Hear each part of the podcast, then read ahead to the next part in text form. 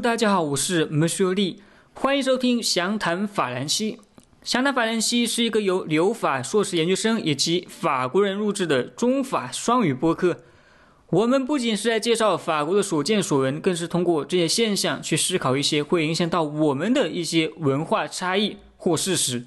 上周呢，我们的播客被荔枝 FM 放到客户端的推荐榜，我们也正在和荔枝签订合作合同。荔枝官方将帮助我们推广，并且我们也将持续保证节目的质量和更新频率。这期节目呢，向大家介绍两位美女，一位是我在法国认识三年的艾丽安的，目前已为人妻，嫁给了一个法国帅哥。在艾丽安的婚礼上，我认识了另外一位美女麦哥。麦哥从来到巴黎，再从巴黎去台湾做交换生，目前和一位远在英国的帅哥经营着他们的爱情。所以这期节目，我们三个异国恋者将会围绕异国恋是否 romantic 展开讨论，并且分享各自的故事。好的，艾丽安呢和麦哥向大家问候一下吧。嗨，大家好，我是艾丽安的。大家好，我是麦哥，我现在在宝岛台湾。说到异国恋哦，大部分男生看见中国女孩投靠老外的怀抱，就觉得这是很简单送上门的事。一般是持否认、攻击、嫉妒的态度的。那么，你们女孩子是否认为这个异国恋很浪漫？或者说，当你们看见一对异国恋与自己擦身而过，而自己又是单身，你们心里怎么想？是漠不关心，还是羡慕不已？呃，其实，在我读大学之前，呃，我觉得异国恋是非常遥远与陌生的。直到我去了上海读大学，在街上偶尔会看到一些异国恋的情侣。他们呢，大多是中女外男的组合。我看到他们谈笑风生，无时无刻不透露出恋爱的幸福。说实话吧，在那个青涩的年纪，你会幻想异国恋是有多么的浪漫，更多的是一种好奇吧。当有一对异国恋情侣走过的时候，你不免会多看几眼。麦哥，你觉得呢？啊，关于这个问题，啊，我有问身边的一些女生，啊，有些会觉得特别浪漫，特别憧憬。尤其是没有恋爱经历的小女生，有的会比较恋家，所以顾虑比较多。我们倒是都觉得浪不浪漫跟哪国人恋关系不大，主要看这个人还有自己的感觉。关于羡慕还是漠不关心，我觉得如果是我在想恋爱的状态下，看到情侣都会很羡慕。另外，身边也有人跟我说，他们首先会去看脸，如果一方太老或者是太丑，他们就会觉得，嗯，没有什么好羡慕的。呃，其实这个也未必哦，毕竟还是有部分女生有大叔控哦。从遇见到相恋，两位各自的故事能否和大家分享一下？啊，我们的相遇是特别俗套，大概是两年前在网络上认识的。当时我去法国不久，还在学语言。然后法国人朋友也比较少，有一天在地铁里就看到了一个法国网站，回去就注册了，然后抱着提高法语的目的，结果注册当天就在上面认识了我现在的男朋友，特别神奇，他和我也是同月同日生的，而且他是个完全不会讲法语的英国人，所以我的提高法语的目的也泡汤了，对，然后他是住在伦敦，我在巴黎。就是聊了几个月之后，他就从伦敦过来看我，我们彼此感觉都挺好的，反正就在一起了。后来就你来我往的做欧洲之星，互相看望，有时间的话会一起去度假。平时的话就是每天微信会联系，也挺开心的。然后一月底的时候我们会在北京见，我也带他看看我们中国的大好河山，尤其是北方的大雪，给他长长见识。嗯，很好。艾丽安，呃，我和他是通过共同的朋友认识的，彼此见面之前呢，已经是 Facebook 上的好友，后来在朋友组织的聚会中见了面。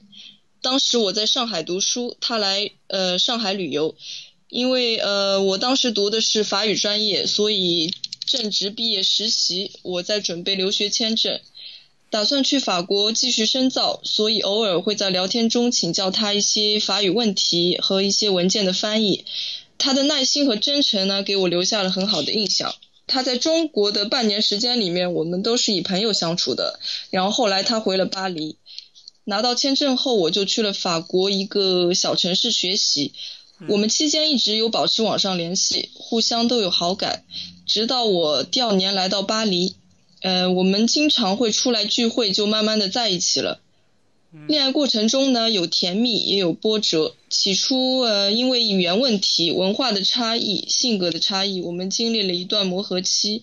和他在一起的时候，我比较孩子气，他呢，呃，慢热又理性。中间也因为我蹩脚的法语闹过不少笑话。撇开这些，我觉得还是有许多甜蜜的时光。比如说，他会记住你无意间说过的话，突然间给你一个小惊喜，定期去电影院、餐厅小浪漫一下，睡前给你一个吻，早上上班前给你一个拥抱等等。他觉得浪漫应该体现在细节上。北翔，呃，据我所知，中国男人找法国女人不是特别多，那最有名的就是刘烨、姜文、吴彦祖。你是怎么和你未婚妻认识的呢？我们比较好奇，就这个问题。我们是在公寓组织的活动中认识的，一个美好的相遇也会成为一辈子的美好的回忆。但是这个呢是无法控制的，很多人都是通过介绍认识的，也都是缘分。所以我觉得找一个法国女朋友，这其实是法国留学计划之外的事情。但是缘分来了，挡都挡不住，所以我认为一切随缘这句话就很耽误事。随缘是不行的，要把一切不经意的邂逅转变为约会，就是说缘分来了，还是要有意识的去安排一些事情。所以男孩子追女孩子嘛，就要引领呃妹妹大胆的往前走，即使失败了，并没有损失，嗯，明年还能够照样过光棍节嘛。万一成功了。那之前的所有的意淫和幻想，不就都可以去实现了吗？当然，异国恋对我最大的吸引力就是混血小孩这件事让我非常期待。其他也没什么特别的，甚至某些方面，嗯，并没有自己国家的女孩子好。我们传统文化说，最理想的妻子是上得了厅堂，下得了厨房。那找个欧美女孩，自己 就得做一个家庭主妇了。在此之前，两位有没有和中国男孩谈过恋爱？如果有，跟中国人谈恋爱和法国人谈恋爱有什么区别呢？呃，诚恳的说呢，我是没有谈过中国的男朋友。关于两者的区别，我觉得不便多说。但是在一些朋友的聚会中，偶尔会听到他们聊一些男朋友或者是老公的一些事情，大多数也都是一些情侣会遇到的事。呃，其实我觉得这并没有国籍之分，在同一个中国，即使是南方人和北方人谈恋爱，也可能会让你感觉到有很大的区别。这是因为不同的地域、不同的语言、不同的生活习惯呢，都会使我们在与另一半的相处中遇到各种各样的问题。我觉得重要的是我们怎么去解决这些不同，让这些差异，让呃增加彼此之间互相吸引、互相学习。嗯，对，麦哥你呢？啊，我的初恋是一个中国男生，在一起也有好几年吧。然后中国男朋友的话，毕竟文化背景相同，语言相同，所以比较容易互相理解一些语境，沟通效率也比较高。然后呃，我记得。跟现在这个男朋友刚开始聊天的时候，微信里有很多表情他都看不懂，嗯，经常说了晚安以后，后面跟一个左哼哼右哼哼的那个表情，挺搞笑的。然后他一直以为那个是 kiss。上周我有给他介绍金庸的《笑傲江湖》，什么青城派、华山派、日月神教。最后我累个半死，然后他还是不能够 理解，所以就放弃了。最后我觉得外国人比较强调独立性，这点是我觉得特别好的地方，能够充分尊重我的想法、选择还有自由。伟翔你怎么看呢？呃，我觉得和法国女孩子谈恋爱就是不会有那么多的压力。呃，如果一个法国女孩子真正喜欢你。他其实是不会考虑你的车子啊、房子之类的事情的。他如果跟你在一起，就是完完全全的喜欢你，嘛，欣赏你身上的一些优点，然后，呃，包括他家人呢，也不会问你啊，哎，你我家的背景怎么样啊？就是这样。所以我觉得跟他们就是没什么压力。以前我们还没有成群结队的出国留学，所以我们所能看见的异国恋很多都是发生在国内的。那么有人就认为，一个老外来中国，要么在自己国家混得不怎么样，或者根本混不下去，要么就是来找中国女人的。艾丽安呢，在上海学法语，应该认识不少外国人。对此你怎么看？我在上海的时候，呃，因为那时候是学生，所以认识了一些比较多的外国朋友呢，大多数都是来中国的短期交换生。他们大多都是被中文和中国的文化吸引过来，到中国学习中文，以便呢更深入的了解中国。所以这些学生他们来学中呃中文的目的，来中国的目的都是很单纯的。那么我也有见过一些在自己国家因为就业的压力来到中国，他们发现在中国呢很容易找到一份外教的工作，呃拿到一呃不错的薪水，还莫名其妙的被冠上了帅哥的头衔。轻而易举的交个女朋友，这是他们在自己国家从来没有遇到过的。还记得一个朋友和我们说：“你们知道吗？好多中国人都说我长得像奥斯卡影帝，但在美国没有一个人说过我像他。他走在路上时常会被要求合影，经常被女生包围。这种与他以前生活完全截然两样的待遇，使他自信心膨胀，不断的留言女酒吧更换女朋友。”当我们批判这种现象的同时，我们是不是也应该思考一下，对于外国人，我们应该持有怎样的态度呢？所以我在第一期节目就说过，崇洋媚外不是错，但是千万不要走火入魔。对啊，我同意伟翔的观点。嗯，对。麦哥在宝岛台湾有没有打听过台湾同胞对异国恋的看法呢？啊，关于台湾同胞如何看这个问题，我有小小范围的调查过。然后呢，有一部分比较有小女生的梦幻憧憬，向往和欧美异国人士的爱情故事，像电影里那种的。然后在台湾的感觉就是，他们还是很受日本文化的影响的，身边很多人都在学日语，然后也希望去日本留学。这样的群体中的一些人就会比较希望和日本或者韩国的男生交往，最好还是亚洲人，然后文化相近又有不同，地理位置也比较近。那另外还有一部分的话，就是觉得异国恋到最后可能就要面临到在哪里定居、如何就业之类的现实问题，也不太愿意离开父母，所以比较排斥异国恋这样。艾丽安呢和麦哥都找了外国男朋友，那么家人是如何看待的？因为我们中国父母总是不希望女儿嫁到太远，然后呢，你们偏偏找了老外，他们有什么反对或者对于你们未来的某种担忧呢？刚开始和他交往的时候呢，我是先告诉我的妈妈，因为我和妈妈从小无话不谈。我妈呢是一个思想比较开明的人，只要是我喜欢并且幸福就好。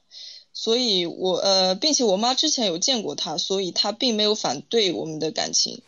而我爸呢，从小对我要求比较严格，又因为他是一个很传统保守的人，所以起初我和妈妈一直没有告诉他我们恋爱的事情，因为离得比较远，所以他经常会担心我。呃，我们基本上是每天都会和他通个电话。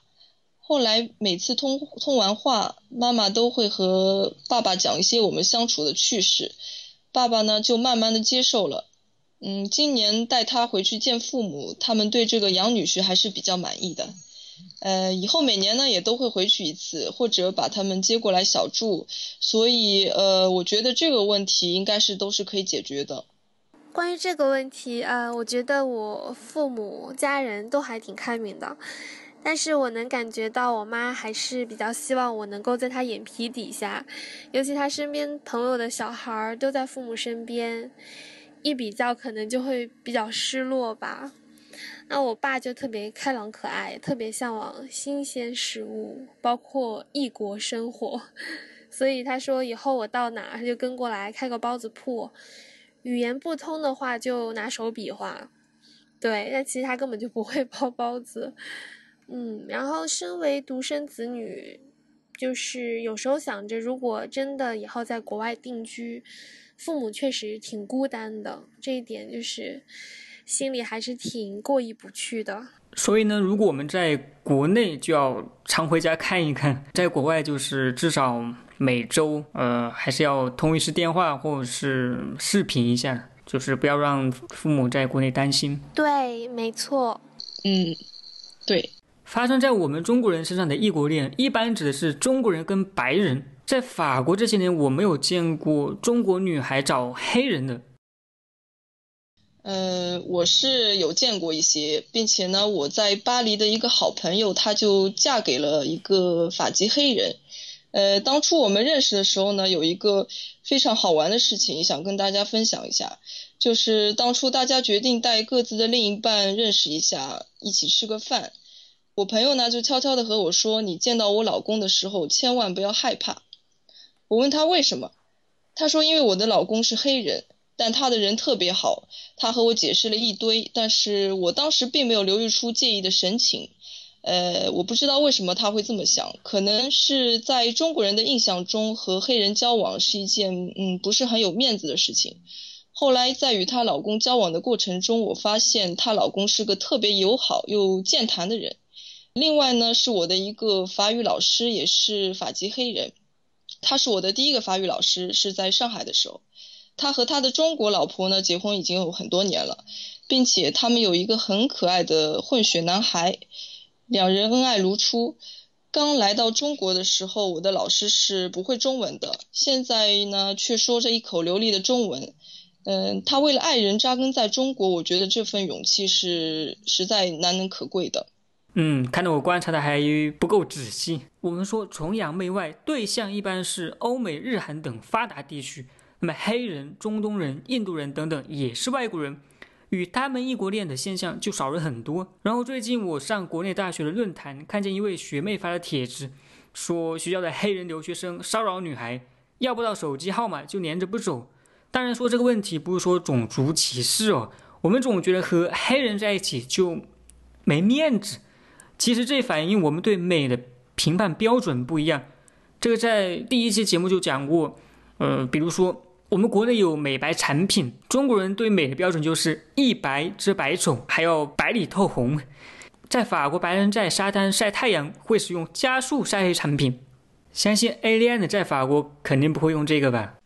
呃，我是从来没有用过，因为我觉得我还是比较中国人的思想，我觉得美呃白就是非常好看，一白遮百丑。所以虽然在国外不会打阳伞，但是加速美白的产品我还是不会用的。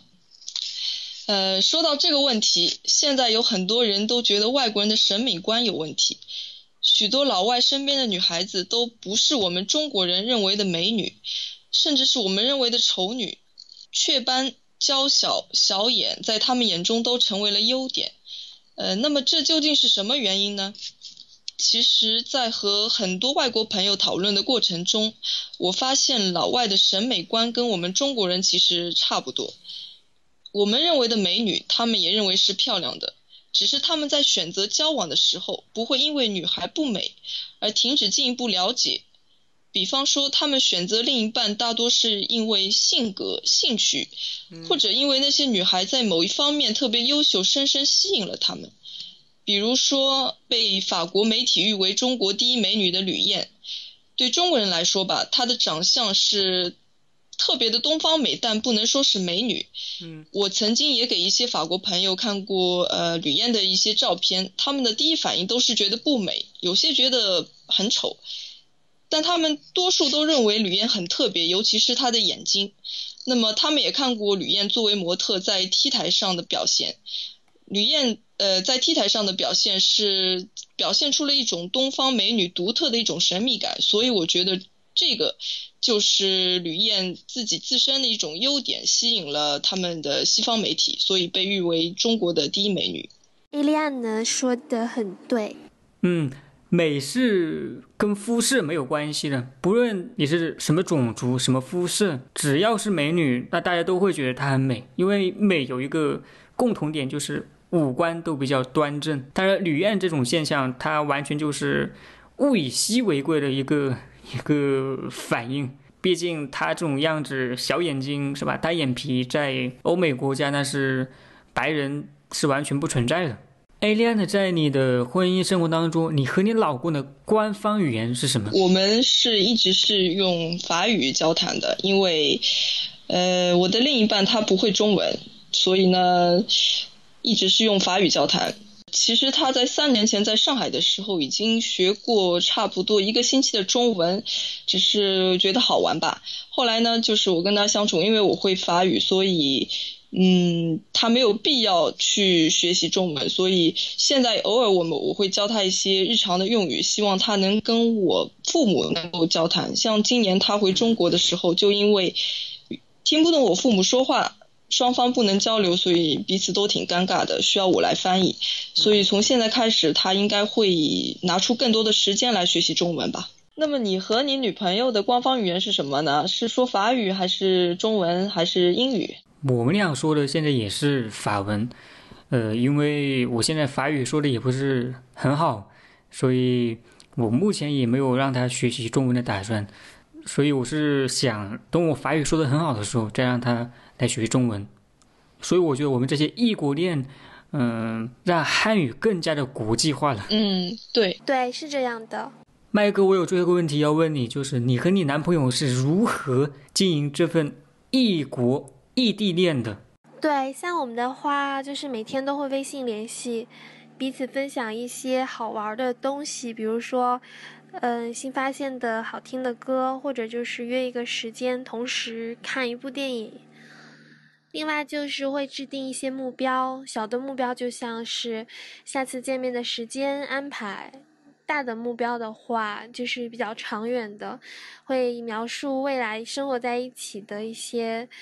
点点滴滴，比如说买一所房子，然后养一只小狗，还有我的猫咪，诸如此类的。可能我们都是双鱼座，所以就很容易自我麻痹，沉浸在自己幻想的世界里，还觉得很幸福。有时候会不会吵架呢？哦，吵架这个问题，我觉得我不会区别对待，就是。如果跟中国男朋友怎么吵，应该会跟外国男朋友也是一样怎么吵，顶多就是语言跟不上，然后没有办法造成很大的杀伤力。对，应该每对情侣都会有这样的阶段，会有一个磨合期，那过后可能就不太会吵了。我们是大概有快一年没有吵过架，对，可能跟他的个性也有关系，就是我生气的时候或者是发飙的时候，他基本上都是。沉默，对，然后让我消消气之类的，所以久而久之也觉得没有意思，所以也没有什么动力去吵架了。嗯，很好。节目的最后跟大家分享一下这期节目的观点：现在出国留学越来越容易了，最近很多国家也放松了对中国护照的签证政策，异国恋在国外将会变得更加普遍。所以，异国恋跟经济全球化一样，是和平时代的产物，也是不可阻挡的。异国恋能够修成正果，从侧面也反映了一个人的情商。因为两个不同国家人相处，无时无刻不面临着文化差异、习惯差异，需要不停的去妥协，需要有十足的耐心和宽容。举个简单的例子，饮食，我们中国人跟他们是很难吃到一块的，特别是喜欢口味重、吃辣的人。几天不吃辣，想起老干妈就要流口水了。最后，世界这么大，在地球的另一端遇见他多么不容易，所以更要珍惜跨国恋。我们认为跨国恋是罗曼蒂克的，因为我们总是被自己所不拥有的东西吸引，不同的肤色、不同的眼睛、不同的头发、不同的文化，所以大家向往跨国恋，那就不要在乎种族，只要有共同语言。能够相互吸引，那就勇敢的去爱吧。好了，今天的节目就到这里，感谢大家收听，也欢迎大家关注我们的新浪微博“详谈法兰西”。谢谢大家，下次再见，拜拜，大家相约下期的“详谈法兰西”哦。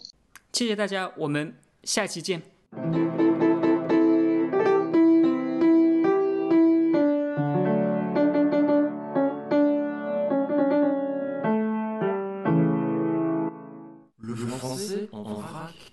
Le français en vrac.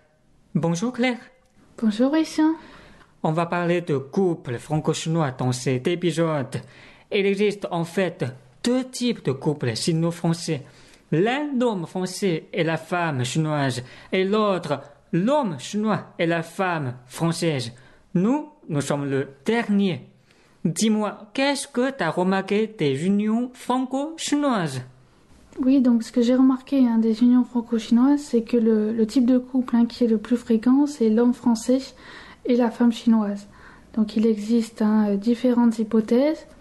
L'une, c'est que euh, les femmes chinoises donc, euh, qui viennent en France, euh, il existe plus de femmes chinoises qui viennent en France que d'hommes euh, chinois. Ah oui, peut-être.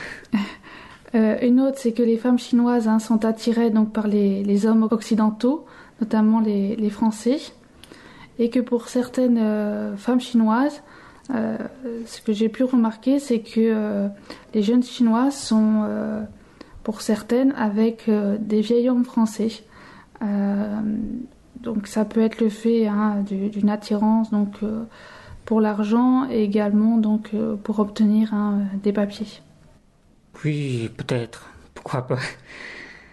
Bon, pour les couples franco-chinois, il faut aussi être prêt à accepter les différences culturelles, mais pas uniquement. Et donc être prêt à faire régulièrement des concessions. C'est vrai ou pas? Oui, c'est vrai. Il existe bien sûr donc des différences notables hein, dans les habitudes de la vie quotidienne. Par exemple, hein, toi tu te douches le soir, et moi le matin. Mais quand j'étais enfant, je me douchais le soir, donc cela ne, ne posera pas de problème hein, si nous avons des, des, enfants plus tard. Quand nous mangeons, nous mélangeons donc euh, les plats français et chinois, et moi je mange donc avec une fourchette et toi euh, avec des baguettes. Oui.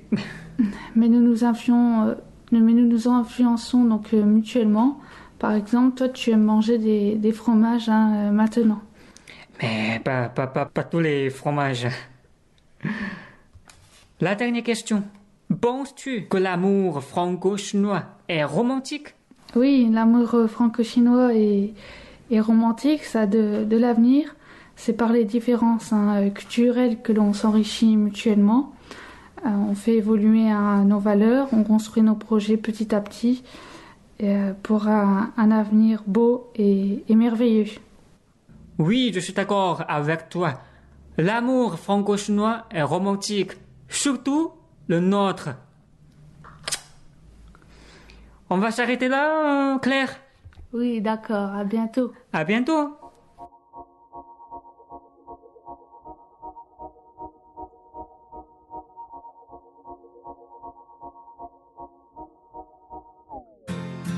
On ira écouter Harlem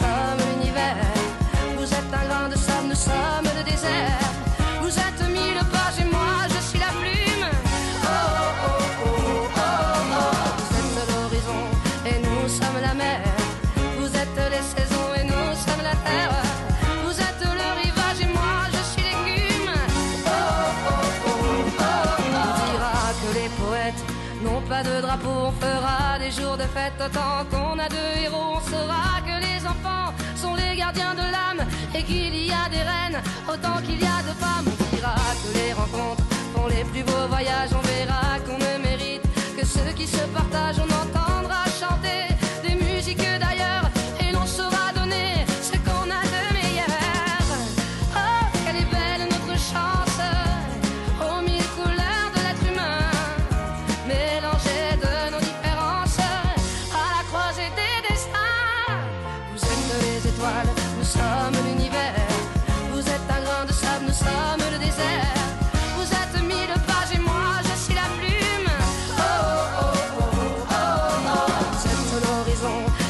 Sommes la mer. Vous êtes les saisons et nous sommes la terre. Vous êtes le rivage et moi je suis l'écume.